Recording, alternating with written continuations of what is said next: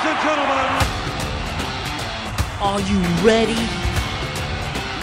it's showtime, folks! It's time! Do I have everybody's attention now? We are the nation! Give me a hell yeah! Yes! What? Yes! What? Holler if you hear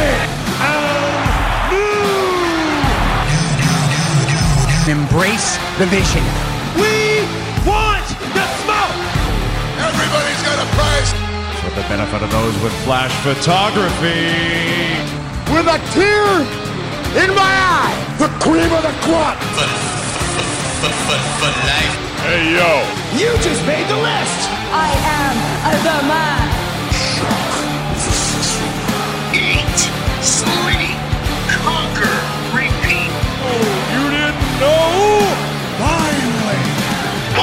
Yeah!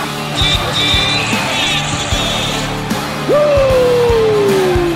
Not the best there is, best there was, and the best there ever will be! This is such good shit. Let's just get down to business. We'll shoot from the hip. Hello, everyone, and welcome to episode one of Wrestle Nation, the NEW Wrestling Podcast. I am Jay Bowman, and I am joined for the first time, and uh, so I can't really say as always yet. We'll wait till episode two, but I'm joined for the first time at least by Mr. Wyatt Arndt, the stanchion. Wyatt, how are you doing? Doing good. I'm excited for this new adventure in which I can torment you at yet another podcast. It's going to be great. But you know what? I got a little bit of backup. We have a deciding vote here. This is a three man booth. Also joining us, the third member of the New Shield. We go on wrestling trips together, uh, Mike Paris. Paris, how are you, my good friend? Oh, I'm excellent. Excited to be back in the podcasting game on a full time basis. Here we go, boys. The new Shield is back, and we're better than ever. I do want to say that talking to our boss man Rob Fay, it's clear why Bowman was brought on board. You're the talent. You got, you're the host of the most. You know, you're great at what you do. Mike Paris has wrestled the Honky Tonk Man. He's got all that knowledge of that, and uh, I have been brought in just to be the natural heel of the group until the inevitable heel turn from Mike Paris. Uh, but Bowman, you'll always be the babyface. So we're gonna do the heel dynamic. Uh, Bowman, you know, take it away with all your your babyface dynamics, please. Yeah, it's going to be something. We all know it's coming. There's going to be a day in the future where Mike Paris is just going to turn heel, and that might make Wyatt a bit of a tweener, or maybe that makes Wyatt a bit of a babyface. Yeah, I'm going to Ricky Steamboat. I'm going to Ricky Steamboat this some bitch all the way to the very, very end. So, yeah, Mike I, I have a Paris. series of quickly tell us guitars. about- Oh, ooh. ready, ready for smashing. Honky Tonk, didn't you? one day, yeah, one day you just start recording and we look at your assembling a barbershop window in the background of your uh, of your recording studio. There, it's like, hey, uh, Imagine- Mike, what, what's what's that? What's that behind you? Oh, oh, nothing. Just a little barber, just a little project I'm working on. Just preparing. I feel like what would Mike like trained with with Honky Tonk? He just like trained them people how to hit people with guitars, and that's it. What about like arm drag? No, no, no, guitar. Like uh, a toe hold? No, no, no, no, guitar. Too bad that his alignment with rockabilly didn't work out the way we all thought it would. He was scouting for weeks. Who's he gonna pick? The honky tonk man, and then he picked rockabilly, and uh, yeah, that's pre New Age Outlaws. We're gonna talk a lot of older wrestling on the show. We're gonna talk a lot of current wrestling on the show, and we are also gonna talk a lot of new wrestling on the show. And by that, of course, I mean NEW Nation Extreme Wrestling. The reason the three of us are here. It's the reason we exist. That's why we were put in this earth. That's what Rob told me, at least, that we only exist to serve him. So, Yeah. I guess we'll accept it. So, Mike, as a you were a big indie wrestling fan, you loved going to the ECCW shows as well. How excited are you for the new wrestling company in the Pacific Northwest, NEW, coming up? Bringing independent wrestling back to Vancouver in this way is it couldn't have come at a perfect time. It couldn't come from a more uh, perfect uh, backing crew coming in and then picking up the roster that they've picked up. It, how could you not be excited? Um, like I hope we can uh, see maybe a Defy crossover in the future, those kind of things coming through, uh, because Pacific Northwest has some of the best indie talent uh, in my opinion. So uh, I I'm I miss the history of, of going to those ECCW back shows back in the day, but this is a bright and exciting new future. Yeah, it's an absolute murderer's row when that uh, roster was trickled out over several days, one after another after another. Judas Icarus, Travis Williams, Nicole Matthews, Artemis Spencer. The list goes on and on. Uh, Wyatt, you were very closely uh, affiliated with uh, ECCW. You worked with a lot of these folks in the past. What's it been like for you over the last, you know, two or three weeks as this information has come out about NEW? Yeah, I mean, I kind of got my start in ECW back in the day doing reviews of the show, which made most wrestlers hate me. Uh, but eventually, I started working with them and kind of working the promos and doing the, the cam work. And um, it's been a lot of fun because when I first started in ECW, there wasn't a lot of social media work on their part, and there wasn't a lot of like getting the people out there, which is why NEW is so exciting because they've got you know all these big ideas, and I think they can do them like with technology or just big dreams. Like I love their enthusiasm and they believe in it, and I believe in them. So coming in around now and just getting to work with these guys on a different level, or like you know I get to work with them on promos maybe hopefully, or even just working, even get to see the shows themselves. Like who knows what role I might have or might not have. It's just fun to know that these guys have a platform to work on, uh, like the young talent, the Icarus, the Travis Williams, the Beef Boys, and then the veteran talent like Tony Baroni and Nicole Matthews, Artemis Spencer, who should be a big star. All these people that are like so fantastic, and a bunch of young guys we don't even know of are coming up through the ranks. Like we get to see all that hopefully in action in whatever forms we see it in. Uh, super excited about it, and I just kind of you know, can't wait to partake and see where it goes. And the best part is for me, there's also some names that like haven't been signed and who knows they will, but that leaves that little intrigue, that little old school, like, hey, maybe we'll hear someone's music or see some old face show up one day. And I love that. Mike Paris, who's a an old face, an old name that you'd love to see pop up in NEW that would make you mark out? Uh, I don't want to steal anyone's thunder here. I, I feel like I'm going to steal Wyatt's pick. Thunder's yours, man. Fergie. No, no. Fergie. Got to be Fergie. Fergie. I haven't seen Fergie announced yet. And that that's he, he was one of my favorites from the ECCW days, so I, Let's I see won't throw down for Fergie. He at the Commodore is a guy that. Again, none of this is like again. We're gonna say things that positive aren't mean spirited. People get their feelings hurt. It's not mean, but I don't think Fergie was pushed enough in ECCW. I'm not attacking anyone else. I'm just saying I wish he'd gotten more of a push because that guy ran the Commodore. He'd go there. The last Commodore, he was over so huge. Um, and again, like when I first met him, again, we I have my fuse and he knows all about it. Like I didn't like the ring gear. I was like, I don't know about this guy. And Tony Baroni told me this guy's got Dusty Rhodes in him. And I'm like, well, come come on, Tony. What are you talking about? He's like, I guarantee you in two years you'll see it. And I do see it. The guy's got great promos that haven't been seen yet. Uh, he does great work in the ring. And I will throw down for another name that hopefully we see down the road in the terms of another Fergie friend in Bishop, who I just love uh, his heel work. Uh, he had a face run at the end of his time in ECW. Uh, I really kind of want to see Bishop come in, and I also because I kind of want to see uh, Fergie and Bishop. They have they have some beef to solve. They were a tag team, and then Bishop just threw out their vest, and they weren't teams anymore. And I he, he dropped him for Sid Sylum. There's a lot of history there. I want to see that get played out in front of me. That's all I'm saying. That's fantastic.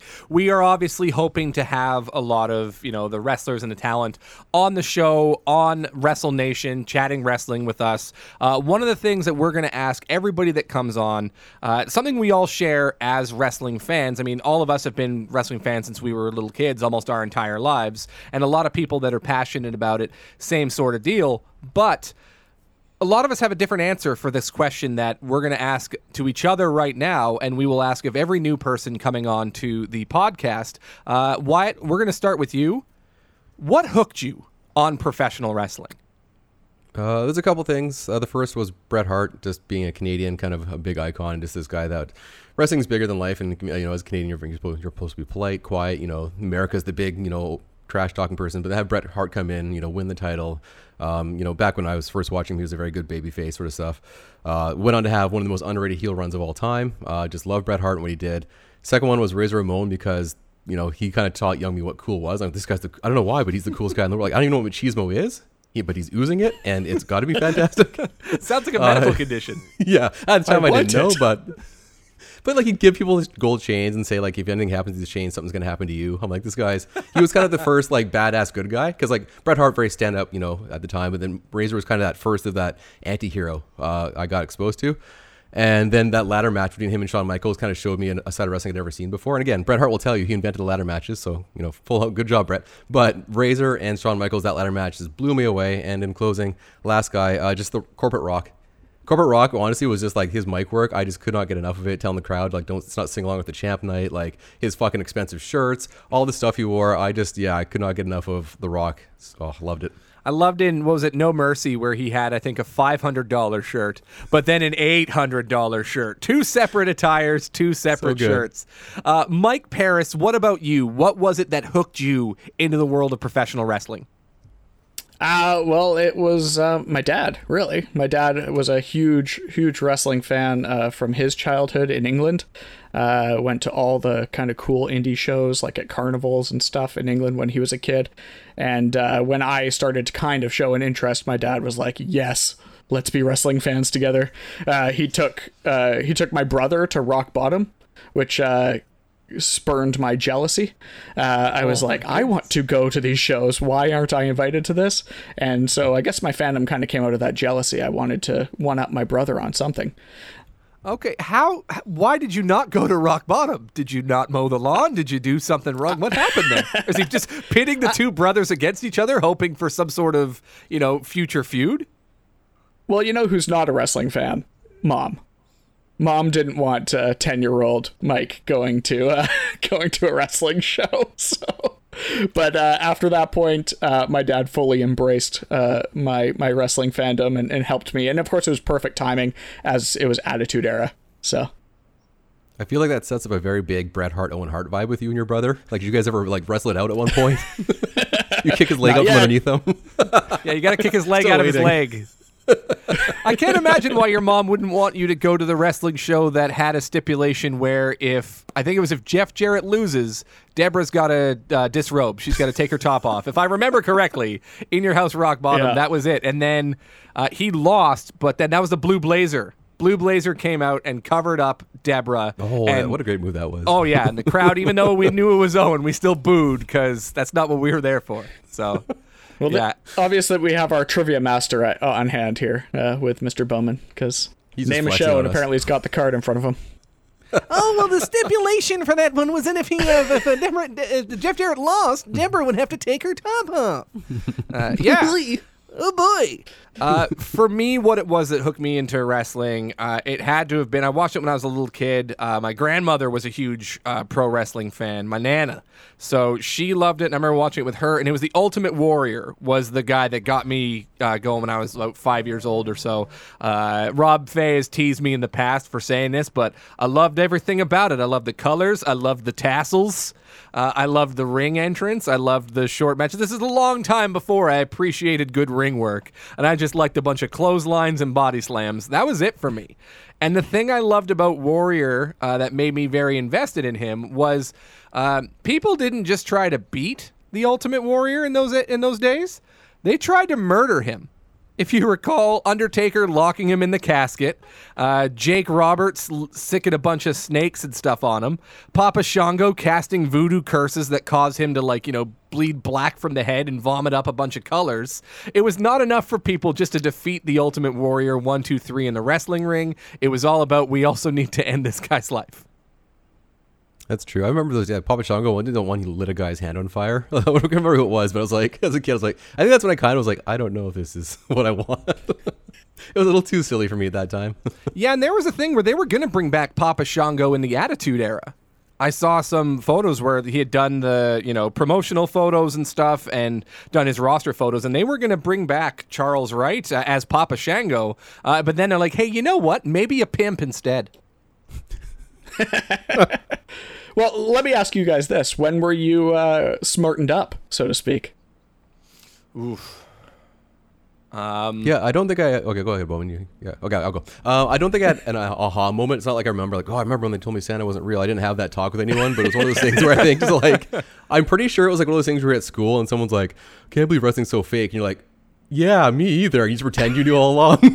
like, it's so fake. And you go home, like, no. For me, I'd have to say it was it wasn't weeks ago? anything. No, it was two weeks ago. uh, I could not This believe. conversation. Rob Faye broke it to me. wait, what? Wait, what? now I have to pretend like I, I knew all along. No, it wasn't anything specific for me. It was the fact that I was confused as to how all of these random matches. It was like you had an hour of Monday Night Raw at the time, right? And how all these random matches all managed to fit within a perfect 60 minute show and time frame and fit within the commercial breaks and everything. I always thought that was a bit strange. And I was talking to my dad about it and then my dad I guess kind of hit me to everything and let me know, "Okay, well this is what's really going on." And I was like, "Oh. Oh, okay. Um yeah, and it you know changed things for me for a bit. I think it was a much bigger impact for me when I found out that Roller Jam was fake. I used to love That's my e- my Friday nights on TNN, ECW wrestling, and Roller Jam, and then I started to ask the same questions about Roller Jam. Like this always comes right down to the wire with the exact last play and last trip around the track, and I always thought, huh, something's fishy about that. So I was betrayed by Roller Jam, uh, but uh, yeah, wrestling. Uh, it happened. You knew it's fake, and you know you grow to respect it as you grow older with the difficulty of it. I think that would horrify me if I found like what would be the one thing if you did find out it was fake would like just crush you. And for me, it would be finding out that American Gladiators was fake and Two Scoops didn't have that run. That would break me. I never want to know. If either you two find out that's fake, don't tell me. No, that Let can't have, have that. Two scoops was real. All that stuff was real. I actually found myself in an American Gladiators rabbit hole recently, watching you know some of the best Eliminator runs and stuff. And you know, Two Scoops is showing up and all that stuff. I cannot. No, I will not fathom that that was fake. There was a video I watched recently of, I think it was Turbo during a challenge, full on punched a dude in the face. Because Oh, the yeah, dude was mad. cheating, and then the referee made one of the best calls I've seen, where he deducted the guy points for cheating, but then he awarded him points for getting punched in the face by a gladiator, and it all evened out. It was great. But you know, That's good on the spot thinking. yeah, it's great. It's great officiating. Earl Hebner wishes. Paris, do you have anything that if you found out was fake would? Uh, Oh, if I soul? found out was fake? Oh, well, Yeah. you know, I, th- I think Extreme Tag might be at work too, but uh, Oh, don't get Bowman started. But uh, yeah, I, I think I'm a big, as I think uh, Wyatt you are as well. I'm a big competition reality guy. So if I found out that anyone had been, you know, fixing Big Brother or anything, I'd be pretty pissed. oh, yeah, fair, fair, good call. Well, as a fan of The Masked Singer, which I did not think we would be discussing on episode one of uh, Wrestle Nation, uh, that shit is that's booked. That is 100% predetermined. There's Oh, no way, no way Hanson didn't win that last season. Not having it. not having it. Historically, get- who would who would you say was is the one wrestler that you know if you look back and you were going to prove yeah this is this is predetermined this is fixed you're like there's no way this guy could win an athletic competition against anybody else who would that wrestler be Wyatt we'll start with you Yeah, uh, honky tonk man. There's just no way. not to not to bury hockey all day long. no My keep mentor. him. He just has such a big opinion of himself. I'm like, dude, come on. You weren't doing anything in that ring. Paris I, I feel like I feel like we should just uh, clarify since we've referenced it on several occasions now that when when I was uh, 14, I uh, trained with ECCW and the Honky Tonk Man led a camp, uh, which I was a part of. I'm sure Wyatt, if you have some contacts uh, who've been around for a while, you might be able to pull a very embarrassing video of me. Braces and a bad haircut. Yeah, no, it's uh, yeah. I still stand firm by my decision. I don't think honky's gonna do much in the ring. Um, yeah. Who do you who do you got, Paris? Uh, I, do you know what? I might go. Uh, B- Bowman, on our previous podcast, I used to get mocked for uh, referencing this person a lot, but I don't think Billy Kidman could hold his own very much either. Oh, poor Billy. you've been so anti Kidman for years for years Who wins in a fight, Waltman or Kidman? oh, Battle of the Mans. now Who hold on. wins? question can I Yeah, just clarify of the Kids. Waltman Yeah. in question has he crashed the set of the surreal life and is about to get into it with Debrat no. Okay, all right. That that Waltman's untouchable.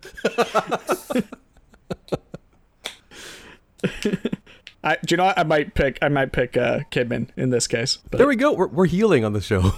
we got him to come around. the world is healing. I always had a hard time, and I liked him when I was younger, but I always had a hard time believing the you know the one two three kid could ever beat anybody. When he beat Razor Ramon, obviously that was one of the biggest you know shocks in the early era of Monday Night Raw. But uh, you know beyond that, he had his kicks and stuff. But it was you know watching that, it was tough to think that you know a guy like Razor Ramon wouldn't just absolutely destroy this guy in every sense of the word. Oh, that was again. I was a huge Razor guy, so I hated that storyline, but in a good way. I was like, "This little shit, no way!" Like I thought that was great and fantastic. Um, but going the other uh, reverse, who's the one guy you think that like would not get beaten in the ring?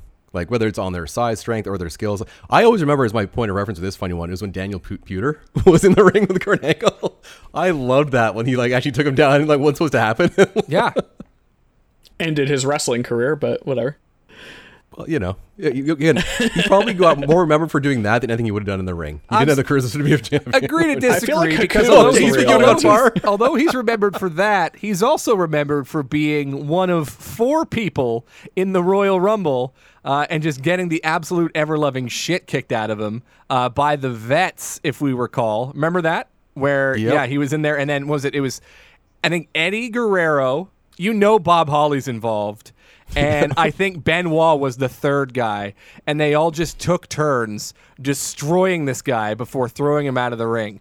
Whew, tough business. I think I would go with uh, just the stories you read, just the Steve Blackman, who apparently was a total psycho and could hurt people. like Steve Blackman would be the guy I wouldn't want to mess with. There's a story about Steve Blackman and Ken Shamrock. Uh, I'm sure I'm fine to tell it. I'm not going to mention any names. But um, a good friend of mine, his mother worked for Air Canada, worked at the airport, so would know when the wrestlers were coming in. So uh, his little brother went to go see the wrestlers, and his little brother was a bit, you know, heavier set, and met Ken Shamrock and Steve Blackman, and then said hello and said, "Hey, I've seen you guys on TV." And then I'm not sure if it was Blackman or Shamrock who said, "Oh, I've seen you on TV too." And then my friend's brother was like, "What do you mean?" He's like, "Oh, you're Cartman, right?" Stiff. That's a stiff shot. Who do we think Wow. said that? Sounds like Blackman. If he's that much of a That's a psycho. Blackman move. That is a Yeah. Blackman move, 100%. I would I have would- never pegged him as someone who had such a sharp, uh, uh, quick response like that. He didn't seem Or like a comedic somebody- talent. Or somebody that would actively bully a child in the middle of an airport. Do, do you think he has that one banked for every fat kid that he sees at an airport? Every it's just like that's his running line. Yeah. Ken's so tired of it. Steve, enough, bro. We've heard it all before. yeah. Can I travel with somebody new? He keeps doing the Cartman thing, and it's just it's just not working In for kids, me he's anymore. dropping the line. It's not even working anymore. yeah. I would probably say I remember in the was it Severn? Dr- Dan Severn dropped out of the brawl for all because he was obviously going to win because it was like uh, on takedowns and stuff. Brawl for all. I'm sure we'll discuss it several times over the course of this show, but uh, I would probably go with yeah a Severn or a Ken Shamrock is another one that I thought was you know just an absolute ass kicker in his prime. Not he's still going, I believe. I, I thought Haku would have been the uh, cliche answer Oh! here. Good call. Good call. Yeah. He's Everybody- ripping people's yeah. eyeballs out, right? Yeah. Everybody take a moment and just accept that we were wrong about this. and the unified correct answer, undisputed, is Haku slash Meng. The only person who could stop Haku would be Meng. Look, here's here's here, here's where I become a heel. I'm going to disagree because you know what would happen? Steve Blackman would call him Cartman and break him mentally. I've seen you on TV, Meng. Because that's the thing. People tried to go at Meng and Haku physically. I don't think Yeah. anybody ever tried to attack mentally, and he might not be that strong in that regard. So, little little mean joke, little mean reference, break him down. He starts asking questions about his own physique, and then boom, roundhouse kick. yeah, it could happen. Okay.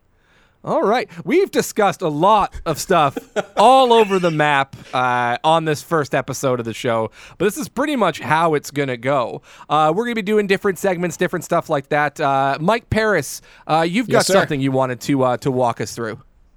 Yeah, I, I figured uh, every week we could go through, uh, you know, kind of the current day of wrestling. Uh, I know that uh, a lot of us don't follow it as closely as we used to. The product is not great, boys. I'm not going to lie to you. Uh, but we're going to go through some things that are happening currently, and we're going to push it.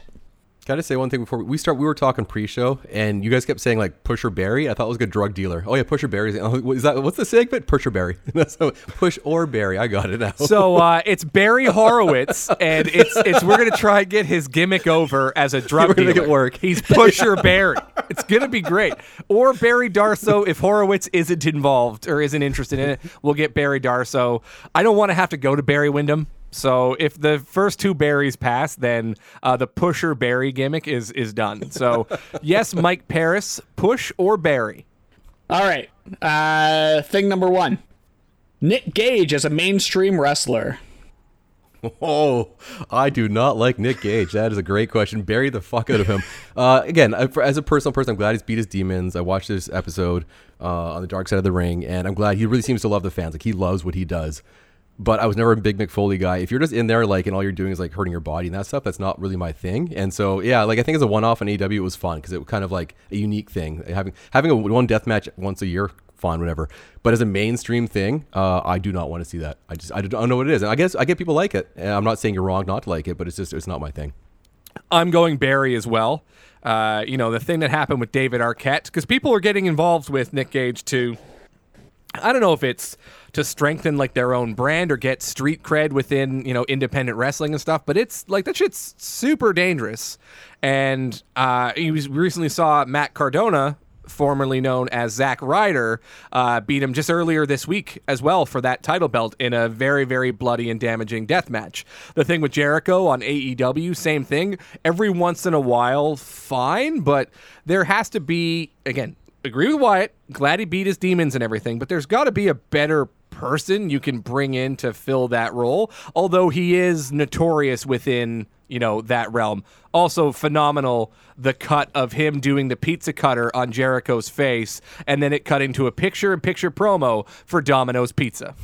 You you stole my heat there a little bit. You scooped my heat. Damn it! I'm sorry. I was gonna I was gonna cut to uh, now a word from our sponsors. Uh, Domino's is testing driverless delivery. uh, well, I've seen that driverless delivery. I don't like it. I don't. I don't trust it. Anyway, yeah, I saw a this is not commercial the for that. driverless delivery podcast. this I is not the singularity podcast. uh, so perfect segue, Bowman. Uh, Matt Cardona as a top heel in the Indies. Push or bury? I'm gonna go push on this one uh, because he has obviously still such a big social media profile. Got a gorgeous lady with him, and he also has that.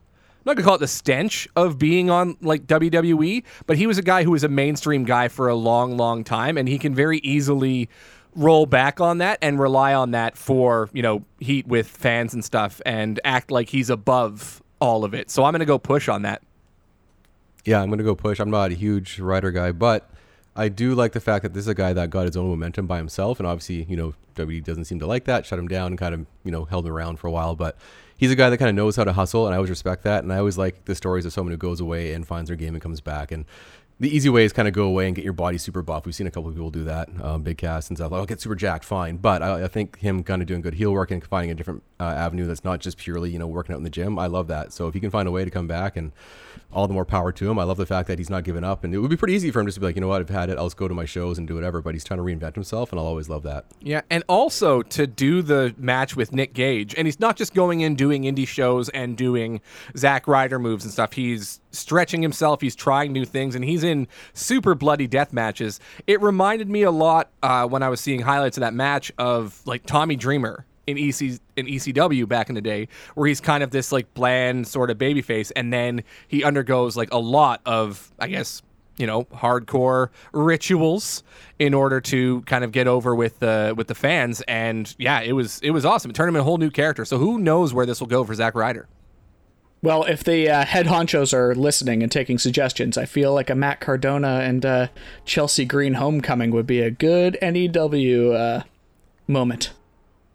Ooh, Ar- Just Ar- throwing Arnie Spencer there. and uh, Nicole Matthews. Let's get the matchup Let's going. do it. Oh, a little. It was kind of like when uh, when uh, Becky and and Seth teamed up against uh, what's her name, Lacey Evans, and and Corbin Bar- yeah, Corbin Barron, Corbin and uh, oh, which that's, a a dark long that's a Past. that's a long term joke. We've been calling him Corbin Barron for years. Refuse to use it properly. Although, uh, Mike, I'm not sure if you have hard or tough luck uh, Corbin Barron on your Pusher Barry list. But if you don't, I'd like to make a late uh, late entry. yeah, you can do what you want. Uh, Push, push the hell out of that. I watched a couple promos of him just sitting sulking in the back, talking about how he can't afford this, he can't afford that, he doesn't know how to get stains out of his shirt. It's incredible. It feels a little too real to me. I feel like it, does! he's real. You know how they say, take your gimmick and t- just take yourself and turn it up to eleven. That's that. that's perfect though. Like He that's why that it's so real and authentic because I believe him. he's, he's absolutely crushing it. I had heard the hype. Oh, he's killing it in this new gimmick. Tough luck Baron Corbin is fantastic. And I'm like, oh, okay, yeah, yeah. Like, I've never been a fan of the guy. But I watched, yeah, two or three promos and unbelievable. It's hysterical. And he is selling it so well because it does feel super real. The worst part is that you just know Vince loves that gimmick way too much. He's tough luck. Don't you get it, pal? good shit. Can't catch a break. He's going broke. He's going. He's going broke. He's putting change on the ground. oh, jeez. Uh, all right, next uh, next pusher, Barry. We got Liv Morgan as the underdog main eventer in the women's division. Is, is there a neutral ground where I'm like okay with whatever happens? Can I get a count out here? Pusher Barry. I'll do one of those that ends in a question. Push? It's a dusty, it's a dusty finish for Wyatt. yeah, it does. Yeah. I got distracted by music, guys. What's happening? I'm going with Barry here. I think she's, you know, a decent wrestler. She's never, you know, blown me away or anything, but I thought for sure that she'd be winning Money in the Bank just because it made sense. So now there's an extended chase for her, uh, very crowded women's division over on uh, SmackDown. I mean, not so much, I guess, now with Bayley being out of the picture for a while, but uh, yeah, I'm gonna go. I'm gonna go Barry. I just, I I'm just not into it. I feel like she has uh, Daniel Bryan energy going on right now, and a little bit of little bit of momentum. Like the fans are behind her. People view her as uh, someone who's been, you know, shut down, and uh, I think she can make something out of that. You're kind of seeing a lot of that happen on Raw. It's a different gimmick for sure, but with Nikki Ash, almost a superhero, uh, where it's the same sort of thing, just plucky underdog who people are kind of rooting for and getting behind, and having the same thing. I know one's a superhero and one isn't, but having the same kind of push going on the same show at the same time, uh, sometimes not the greatest. I think it's something that we couldn't have happened had happened without fans in the arena, though. I feel like that's really changed kind of the momentum of things, and and you don't you don't get a raw takeover of Daniel Bryan with in the Thunderdome. You know what I'm saying? So What? They're coming closer to the screens. Those screenshots of people who've been like, oh my god, have a great energy. Uh, I, I just a side note on that topic. Uh, this isn't necessarily a pusher Barry, but it's just something that's grinding my gears right now. Why can't they anyone run with the women's Money in the Bank for like the whole year?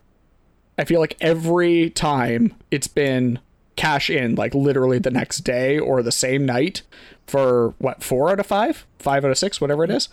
I think Carmella's Yeah, I the only person like- who had a decent run with it. Yeah, I, f- I feel like Carmella and maybe I want to say Alexa Bliss, but no, that was the same night or the same next night. day where she cashed in on was it Rousey, right? Rousey, yeah. Yeah, you're right. I don't think there's been an extended uh, Money in the Bank contract run for uh, for a female wrestler in the couple years And that they've had it. That's weird. for me that's the whole fun of of the money in the bank is is the when are they going to do it and in the women's division there hasn't been that person like i feel like this year and i'm a huge alexa bliss mark so I'll, she can do no wrong in my eyes but if she were to have it with her current gimmick and be kind of mystical about when she was going to cash it in or if she was going to cash it in or like you could play that for a really long time and make a make some hay out of it Yeah, the the anticipation's always the fun part. And again, I remember when Brock had it, and everyone's like, "Oh, obviously Brock is one of the champions multiple times," and there was kind of Brock fatigue.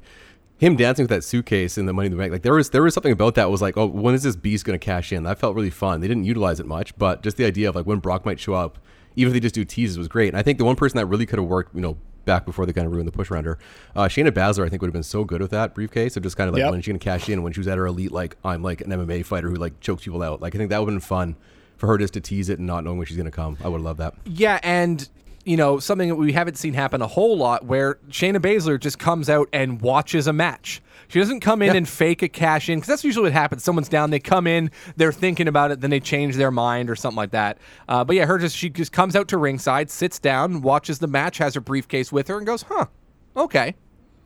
Here's the one thing that no one's done yet, and I really want it to happen. It would have been Edge who had done it. Maybe he still can. Who knows? Someone's got a Thomas Crown affair the shit out of that. A bunch of people with the money in the banks coming around the ring. You don't know if any of them are real. you don't know. all wearing bowler hats. We don't know what's happening. Oh, the smoke and mirrors of it all is fantastic. Yeah. Oh, that'd be great. What else have they not done with the Money in the Bank cash And They did it in the main event of Mania. Um, you know, they've they've done it in all manner of different ways. I'm trying to think if there's any other clever, fun ways they can uh, they can do the Money in the Bank cash in at this point. Because, I mean, when they start running down the stats every time we come across the Money in the Bank pay per view, you realize that holy crap, there's been what 30 over 30 of these things now, which is crazy to think about because they've obviously saturated the hell out of it the last couple years, giving it its own pay per view, multiple ones, one for the women as well. So, yeah, what, what would you say? The the only thing I could think of that might be interesting is if you were going to do like a send down, so to speak, to NXT. So like Finn Balor, for instance, before they sent him down, of course, and then brought him back up and yada yada yada. Like if he had won the money in the bank and then went to NXT and cashed it in on the NXT champion and that's how they brought him down, like that's the only kind of thing that I could think of that would elevate that brand and and potentially elevate that performer and but still give it the prestige it needs. Yeah, it would hell, elevate the hell out of the brand. 'cause like, no, this is the one that I want. It's like was Yeah. uh, sh- when Charlotte won the Rumble, she challenged um, Rhea Ripley for the NXT Women's Title for her Rumble win. Correct? Yeah. Instant, So, uh, yeah, instant credibility for that uh, for that title. What else do you have for Pusher Barry, Mike? Speaking of titles, this is in ve- very general terms. The 24/7 title. Push it or bury it. There's a place for it, but not the way they utilized it. Um, I think at this point, I'm kind of more into wanting to see the other titles get elevated. So like, I just I feel like that should be the more important thing right now. Um, I, it's gonna be a fun, silly gimmick. Don't get me wrong, but you know, R Truth's your best champion with it. And you did a lot of fun stuff with it, but like, it's just I don't know. I just I have fond memories of the old days of Crash, you know, Holly getting that title and running away. That was kind of fun, but I don't know how many ways you can reinvent that wheel to make it kind of fresh and fun. So for me, like, maybe I, I, probably is a good idea out there. And again, I'll go back to Thomas Crown Affair. Maybe that's how it works to keep away from people. I'm always going to Thomas Crown Affair. but uh, you're going to see that in NEW one day. You'll know that I pitched.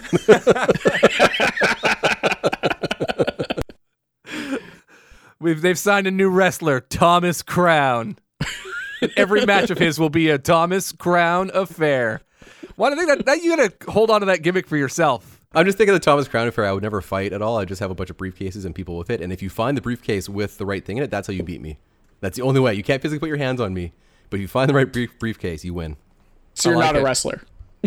No, I'm just a guy. Like, you have no reason to beat me. He's just a random guy. What do we get if we if we get the right briefcase? Uh, respect. I don't know. Like, there's no reason to do this. I'm sorry. Let me just let me just clarify this. So you're not a wrestler.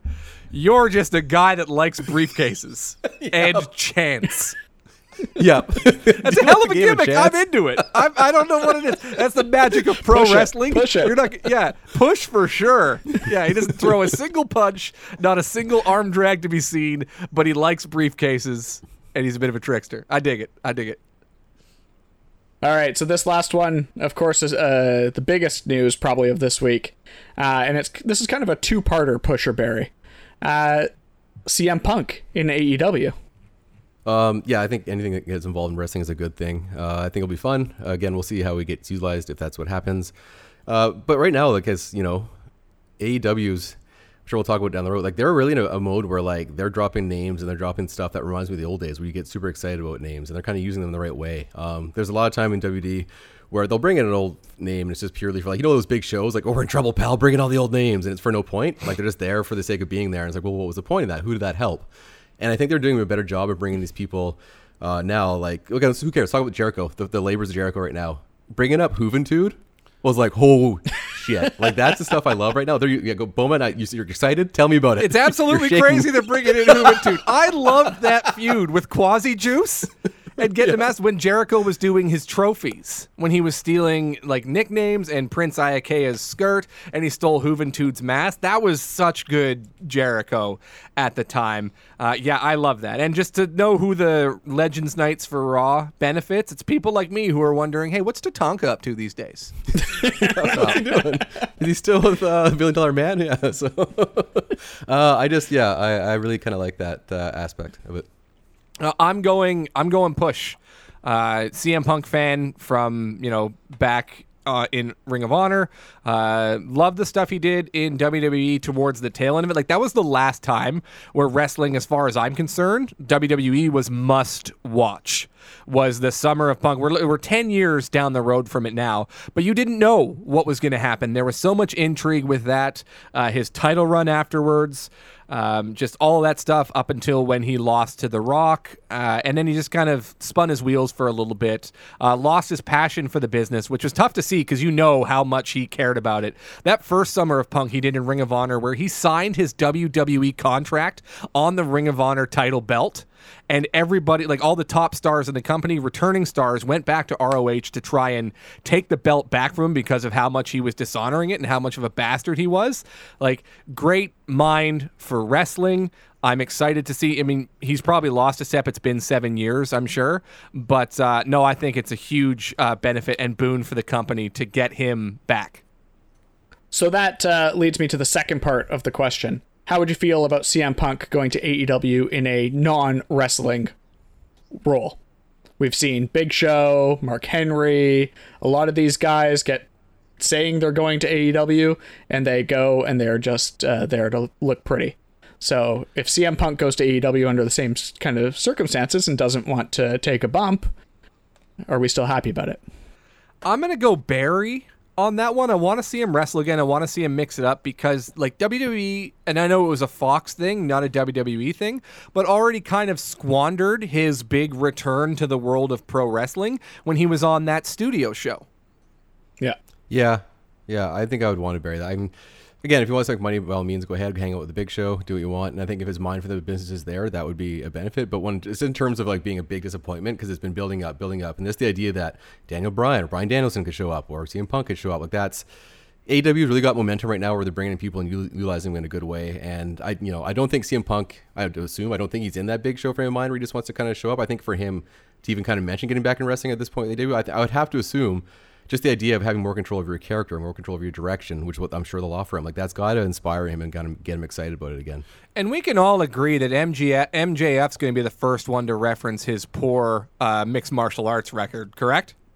Hundred percent. So it's a lineup of people just waiting to get that instant heat and call him a, a bad real fighter and all that. But you know it's a done deal. It's been reported it's a done deal. They announced in this past week's Dynamite that they got the show uh, Rampage, the first dance, which will be in Chicago. Immediate CM Punk chance start. You got Darby Allin dropping little Yeah. hints and stuff. I love the way they're doing it. I would. I don't. What would you rather have? Uh, we'll go around the horn. Would you rather have a big, shocking surprise return like that? Uh, being a, I'm not going to say a lapsed fan, but maybe you don't watch every single Dynamite as soon as it airs, and you're going to find out anyway. Or would you like these kind of breadcrumbs and stuff uh, building up to what everybody all knows is going to happen? Uh, Wyatt, we'll start with you. I think a, solid mix of both is always fun because that way, uh, if you're going to go that route, that's cool. And with the breadcrumb route, there is always a party that goes, is this just like a swerve? Is this like it's too obvious? Like, what are they doing? You don't know for sure. So it still also gets its own intrigue. So I like that aspect as well. I will say, if say whatever reason that the CM Punk thing falls through, I hope they still do something where it's a big reveal and in the ring it's fake Diesel and fake Razor. At least give me that. That'll be imagine the crowd reaction. All right. Just give it, and Thomas Crown briefcases. Everybody. Of course, I was just saying. Oh yes, of course. I, I figured you'd work Thomas Crown in that. What about you, Mike? Like, what do you want to see here? Uh, I would have given you a very different answer five, ten years ago than I'm going to give you today because I think AEW is doing the right thing by knowing that this is going to be impossible to avoid getting revealed. And so they're dropping the breadcrumbs because they know people are going to find out. They know people are reading the dirt sheets. They know people are, are looking out for this story. They know they're going to Chicago, like all these things that you pointed out. So the writing's on the wall. So why not play around with it a bit? And I think that's the exact smart thing to do from the AEW being the new kids in town perspective. Right. Okay. So follow me here. It's it's it's Rampage, the first dance, Cult of Personality hits, which is great because he can still use that music. You know that Yeah. Tony Khan's not af- afraid to shell out some dough for some good uh, theme music. Cult of Personality hits. CM Punk comes out onto the stage. All of a sudden, Final Countdown hits. Bryan Danielson shows up. Hits him with a big knee. He's super excited. He's like, "Oh no, you're not taking my spotlight. I'm here in AEW." And then Braun Strowman shows up and beats both of their asses, and that's the big acquisition. Braun Strowman, or as Vince McMahon will come to know him one day, the one that got away. Is How that did that happen? think? How did that happen? That guy. He- He seems to be the perfect Vince guy, but uh, it, it didn't go down that way, did it? Apparently, he just cost again- too much money. Wasn't that the? I think that the was issue? the scars that he cost. No, here's the real deal, guys. The real deal is he didn't wrestle Vince on a plane. And that is a no go for Vince. If you don't wrestle him on a plane, you don't got the balls to do it, get him out of here. That's true. Yeah. It was COVID Vince security times. saying I shouldn't do it. He couldn't get that close to him during COVID times. Yeah, he he's like, he's like, no, I can't, it's COVID, Vince. Fucking pussy. He's like, yelling at him. I don't care, pal. Vince, what we- Take your mask off, Ko- you pussy. Kofi's like, just do it, fucking do it. Kurt Angle wrestled me during a SARS outbreak. Get over here, pal. Did you guys see what Vince McMahon said today on the quarterly earnings call? He's been No. trending on Twitter all day for uh, for what he says, uh, talking about AEW. Obviously, AEW, a lot of news dominating the wrestling headlines with their rumored acquisitions and everything they have going on. Vince McMahon quote: "I don't see them as competition. Perhaps we should give them some more talent." wow. wow. I mean, that shit's on the talent and like that's that's a good. I mean, wow. That's weird though, because like that, I feel like there's got to be a little bit of like he's got to scare him. He's gonna be scared a little bit of them. Like they've got momentum right He's now. They've totally like, they're- scared of them. There's Sorry, I didn't push hard. I should totally. Yeah, you idiot. He's totally scared. That's the heel turn coming. Get him, Mike. Yeah, quote, quote, I don't consider AEW competition in the way I considered WCW back in the day. Not even anywhere near close to that. That's scare talk. I agree. I'm sorry I didn't go hard enough. That is that is a scared man right there. He's old, he's scared, he's confused, he doesn't know where he is. Why is anyone wrestling me on a plane? He just wants to wrestle on a plane. That's all he wants. Mike, what are your thoughts on uh, where AEW is compared to being a big competitor of WWE? Because I would love for AEW to be at that WCW level and for WWE to be on the ropes. But is WWE, after damn near two decades of dominating the landscape, are they too big to ever, not even topple, but ever have that 1A, 1B? I, I think they're too big to topple overall, but I think that there's enough market share there for them to to really diminish NXT, for instance. And I think that there's a lot of talent up and coming who are uh, given the option going to go to AEW.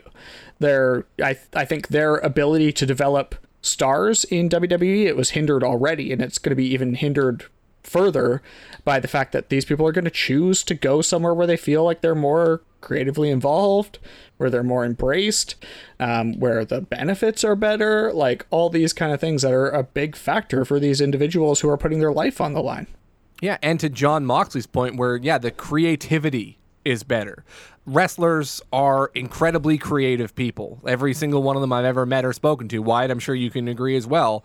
And to give them that sort of sandbox to play in, and you heard uh, Jon Moxley talk a ton about it when he left WWE, about what his last several years were like there, and just what his overall experience was of getting different scripts handed to him by different writers that he had to memorize, and none of it makes any sense, and it's all filtered through the mind of a increasingly older and out of touch former genius. Wyatt, thoughts? We all, we all agree. We're just silently Yeah, going, yeah, yep. man. Yeah, but- on the yeah. podcast. Nod. Yep, Everyone you're home are right. nodding along to this, saying it's a great point. We're such good podcasters. So that's uh, we any more disagreed. Yeah, pusher move on, for you, on. Mike Paris? Or no, that's it. That's that's that rounds it up. I've got uh I've got some some banked for next episode, but uh I feel like we covered the top topics. Okay, awesome. Um, we're going to get into this week in wrestling history. All right, so this week in wrestling history, it was July 27th, 2009, in the heart of the Raw guest host era. Remember that? Remember Summerfest, everybody? At, think at about the it Uh, the guest host for Raw on that particular evening was Shaquille O'Neal, who was an outside enforcer in the main event, uh, which was Cryme Tyme against Jericho, and a uh, bit of a bit of a scrum, and then Big Show standing alone in the ring, taunts Shaq. Shaq gets in. Hogan's his referee shirt. They go dual chokes with each other. Cryme Tyme ruins the moment by jumping in and attacking him, and then Shaq gives a big shoulder block or shoulder block to Big Show, and then uh, yeah, it's pretty much it. Building to a WrestleMania match that never ended up happening. Um, why? Do you remember Shaq versus Big Show? Yeah. the choke off. Yeah, yeah. I mean, it's not a favorite period of time. I think like. Yeah, it was fine. I'm trying to think of ways to be nice. No, but- that's perfect. That is exactly. yeah, yeah, I remember. So, so Bo, you sent us this clip uh, prior to the episode in order to prepare for a conversation on this topic. And the first, well, not the first thing, of course, but the main thing I noticed was as uh, Shaq is challenging Big Show from the outside, Big Show just opens his mouth and has a big, just slobber just fall down his chin into his bad goatee. I'm like, this is oh. this is a mess from start to finish. And then Shaq's got to be like, you know what? No, I'm good. You just you keep slobbering it there. I'm I'm good out here. I'm not gonna do it. Now here's the thing. I thought that they never squared off in the ring at all. I had completely forgotten. I think it was some sort of Australian Royal Rumble or something. One of the big, you know, back up the Brinks trucks pay per views they've done over the years, uh, where Shaq was a surprise entrant, and him and the Big Show. I guess they punched each other a couple times. I can't remember for the life of me how that worked out, but it turns out that did happen. They did square off. Well, and now AEW, you know, they could do it again. They're both AEW uh, property. yeah. We could I see that match could. finally. Finally. what we've all been Sha- asking for. Shaq's table bump with uh, with Cody Rhodes that was pretty impressive. I don't think any of us can stand around and go, We're, you know, I'm not shocked that he took that sort of bump. That was that crossbody over the top rope or whatever through the table. That was that was something else. I was impressed. Anytime I, I think of like big bumps, I always like my mind always thinks of the worst big bump I ever saw, which again I'm always gonna say the Rikishi Sawdust bump. Ah, Remember how in a chicken oh, coop. that was yeah. that's what it was. I remember that Hell in the Cell match where that was only th- that was the first one after Mick Foley, if I'm not mistaken. It might be close, but you're close, yeah. wondering, okay, what's going to be the crazy ass one here? What's going to be the crazy stunt? There's always a crazy stunt with Hell in the Cell. Now there isn't, uh, but at the time there was. You're like, oh, we got six guys. Someone's getting thrown off the top of this thing. And then if you were to tell me, oh, it's going to be Rikishi, I'm like, oh, so he, he died then. So he's dead. Uh, no, we're going to throw him onto a uh, flatbed truck. Oh, that's. I mean, it's a few feet off the ground, sure, but that sounds even more devastating. What kind of suspension does it have? No, it doesn't. Not going to matter. We're going to fill it with a bunch of sawdust uh, and stuff from hamster cages, and he's going to land. poofs in the air. poofs in the air. Here's the thing, and I know this kind of ties in a little bit to AEW and Jericho because when they did their big War Games match or whatever, uh, people shitting on it because you know an obviously fake stunt. He lands on a bunch of uh, black sheet over a bunch of cardboard boxes or whatever. Uh, do you think it's uh, for the better or worse of wrestling that they do these giant elaborate bumps? We all know it's predetermined and everything. They do these giant elaborate bumps that no way anybody could even survive, and they just end up looking even more fake because it's clear they're landing on crash pads, cardboard, you know, whatever. Uh, Paris, what do you think? Yeah, it's kind of a, a tough balance for me because, yeah, like I hate seeing it uh, when you can notice it. But at the same time, like, I also get that these people are putting their goddamn bodies on the line for, for our entertainment. So if you want a little protection from that, I'm, o- I'm okay with it. Yeah, I think the aesthetic I agree. Like anytime you see behind the the curtain when it comes to wrestling, it's always a bit of like, oh no, like you want you want kind of see those flawless performances. Um, but exact same thing with Mike. I, these guys, you know, you don't want to break your back in that. By all means, be safe. I'm totally fine if they don't do anything. But I'm not going to ever complain about that because these used to see these wrestlers break their bodies for us. Like you take care of yourself first. Yeah, nobody was upset that Jericho, you know, went through a bunch of cardboard boxes or a crash pad or whatever. A lot of people were just a bit miffed with the production value of it. With the Yeah. camera shot showing it being so Yep, clearly yeah. fake. WWE did something recently I thought was fantastic, um, where Roman Reigns basically power bombed Dominik Mysterio into oblivion where they just used a camera angle and a camera shot, and he had him in the ring and just launched him out of the ring and out of sight and it looked fucking awesome. And you don't need to see him crashing on the ground or the we talked about him earlier, the Zack Ryder wheelchair bump, which is one of the scariest, most uncomfortable things I've ever seen. We don't need to see the impact in the fall to have the uh, you know the gimmick of the stunt land with us as viewers who are watching. Yeah, even like what, what was that match that was took inside took, uh, took place inside the W building where someone got thrown off the roof? Like we know they're not getting tossed off the building. That was Money in the Bank last year, where yeah, I don't care Mysterio got hip tossed. yeah. Rey Mysterio got hip tossed off the roof when they announced that that match was going to be because it's the pandemic, we don't have crowds. When they announced that that match was going to be at WWE headquarters and the briefcases will be in wrestling rings on the roof. Every single person was like, "Man, that'd be cool if they threw somebody off the roof, but that's ridiculous. They'd never do that." And we saw the hell out of that happen. Rey Mysterio hip tossed off the roof. I laughed so hard. How are they going to explain this away? And, and they did. They tried to. It was like, oh no, don't worry, guys. There was another level of the roof, like six feet down. He's fine. He's not dead. He wasn't murdered that night. Which is fine because they'd they showed the in, though. they- yeah they showed the wide shot of it and you could see Yeah. the other layer of that. But when you're watching it happen, you forget that that other layer exists and you see a man get hip tossed off the roof. But yeah, to watch. But why? What if they committed to it? Yeah, commit to it, and then like have like a storyline of like he grabbed into a window ledge and got pulled in. I don't care. Go with it. Pretend there was no roof there, and just tell me how he grabbed a fucking window. He had Spider-Man webs he just had on for that day. I don't care what it is. he, he did something. Thomas Crown Affair guys caught him at the bottom of the building. Whatever you gotta damn do. they used the briefcase to form a trampoline and they saved him. I don't care, but have fun with it. Who, who was the purpos- perpetrator? Aleister Black? I feel like it was.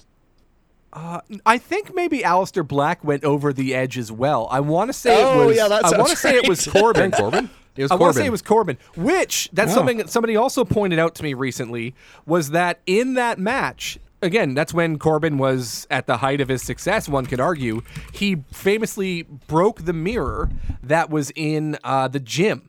Do you remember that, Paris? Watching that Yeah, Money in the yeah, Bank? yeah, yeah. Yeah, he threw a weight and broke a giant mirror that was in the gym at right. Titan Towers. And then he stood there for a second and looked at it and realized, oh shit, what have I done? And done some property damage here. Yeah, someone said recently that this is long-term storytelling. Is that ever since that mirror broke, he has not found that same level of Ah. success, and it has gotten worse. His luck has gotten worse and worse and worse and worse because of the mirror. Even So what you're saying is, Vince is still a genius. yeah, even if they didn't He's been telling this story the whole time. and somebody just found that clip and go, "Oh, when Corbin broke the mirror, that started his bad luck streak." If they just patchworked and went, "Oh yeah, that's what we had intended all along," that's genius. I love it. Genius. Wow. I don't think that's the case though. Just throwing it out there. I'm sure it isn't. All right, gents. Uh, final thoughts on anything in the uh, in the world of wrestling while we uh, close up the show. Uh, we'll go around the horn. Wyatt.